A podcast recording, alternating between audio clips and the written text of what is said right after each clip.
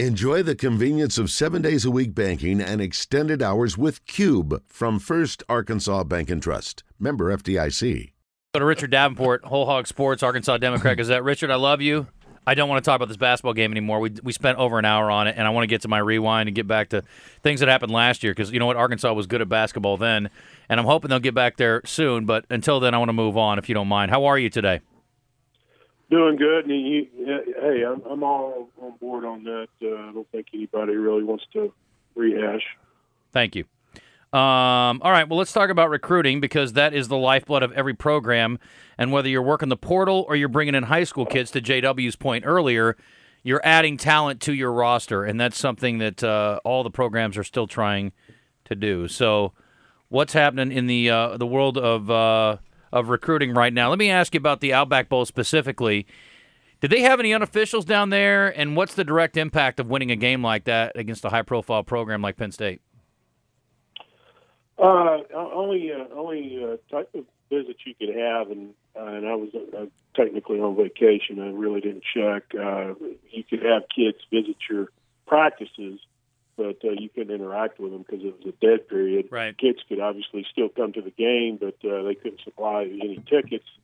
Uh, so uh, you know, as far as the uh, you know the positivity uh, coming out of the out of, out of beating uh, Penn State. I mean, I, I think it's a, it's a, another uh, another positive uh, in recruiting uh, going forward. Uh, you know, when you, you win eight games and then you win the ninth uh, against a, a well-respected program like Penn State, I think that uh, continues to help uh, kids think that this program's going in the right direction. And when, when I talk to the kids, a lot of them talk talk about that how Coach Pittman's turning the program around. They're going in the right direction, and and this is just another indication of that. I know Rocket Sanders is from Florida, so they've dipped into Florida here recently, and, and, ironically, he had a big game in Florida. How how is Arkansas in recruiting the state of Florida? Are they in there? Are they are, are they pulling out some more guys? Yeah, I mean they're, they're still in uh, Florida. I mean it's it's it's not as uh, they're not as hot and heavy in Florida maybe as they they've been in the past, but uh, they definitely are still recruiting. Uh, Cedric Baxter is a, a top 100 prospect uh, uh, from the Orlando area, running back who has Arkansas in his top seven, and he's visited Arkansas before. So, uh, you know, he's one to maybe keep an eye on. Uh, but uh, there, there, there's some others, but uh, their their focus is more or less more more around uh, regionally and uh, and also in Georgia. Georgia's probably uh, more heavily recruited because of the, their their connections there than maybe uh, say Florida. Arkansas is going to need some help at defensive line next year. We know Tre Williams is moving on, and we still don't know about Ridgeway specifically, but there'll be obviously that's always an area of need, especially in the SEC. And we have already discussed portal transfers, things of that nature already. Looks like Arkansas is on a, a player from the region. Yeah, uh, Tulsa defensive uh, tackle Jack, uh, Jackson Player. He's a graduate transfer who announced yesterday Arkansas was in his top five, along with Oklahoma, Oklahoma State, TCU, and Baylor.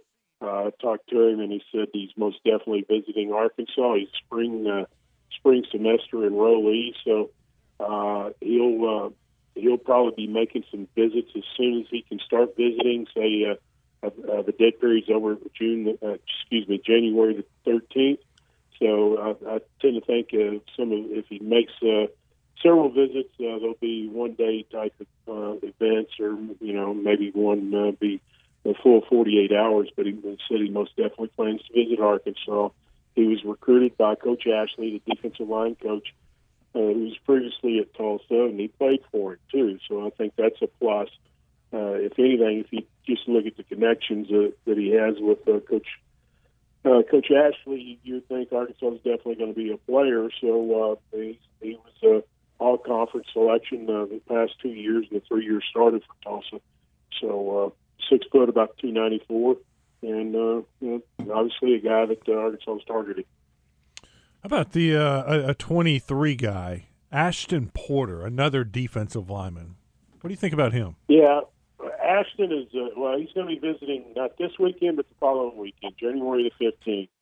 And a couple of things that just really stood out to me. I mean, obviously he's got good size, six four, two forty, from Cypress, uh, Texas. Uh, but his coach, and talking to his coach uh, right before Christmas break, uh, he ran a 60 second 400 meters at 240 pounds. That is that that's just insane. And he, he also anchors the school's uh, 4 by 200 So uh, uh, freakish athletic ability. Uh, wide receiver Mario Williams from Oklahoma, the freshman, entered the transfer portal yesterday, and he, you know, with a one Oklahoma receiver already coming here, is there a connection there? Is Arkansas reaching out? You heard anything about Mario Williams? Uh, I, I, I, I, have reached out to somebody to see uh, what they're hearing. I, you know, I would I would tend to think that because he was recruited by Lincoln Riley, uh, and uh, obviously was coached by Lincoln uh, this this year I think USC is a, a natural uh, spot to to maybe look at him uh, to, to potentially land, but uh, uh, someone so, someone I'm definitely uh, you know uh, checking around on. Richard, before we let you go, I wanted to ask you a basketball question because the point guard's been an issue with this team this year, finding a true point guard. Uh, any what, what about next year? Because someone wrote, wrote in on Asher Record Live and feedback that that's going to be the case next year, but I disagreed.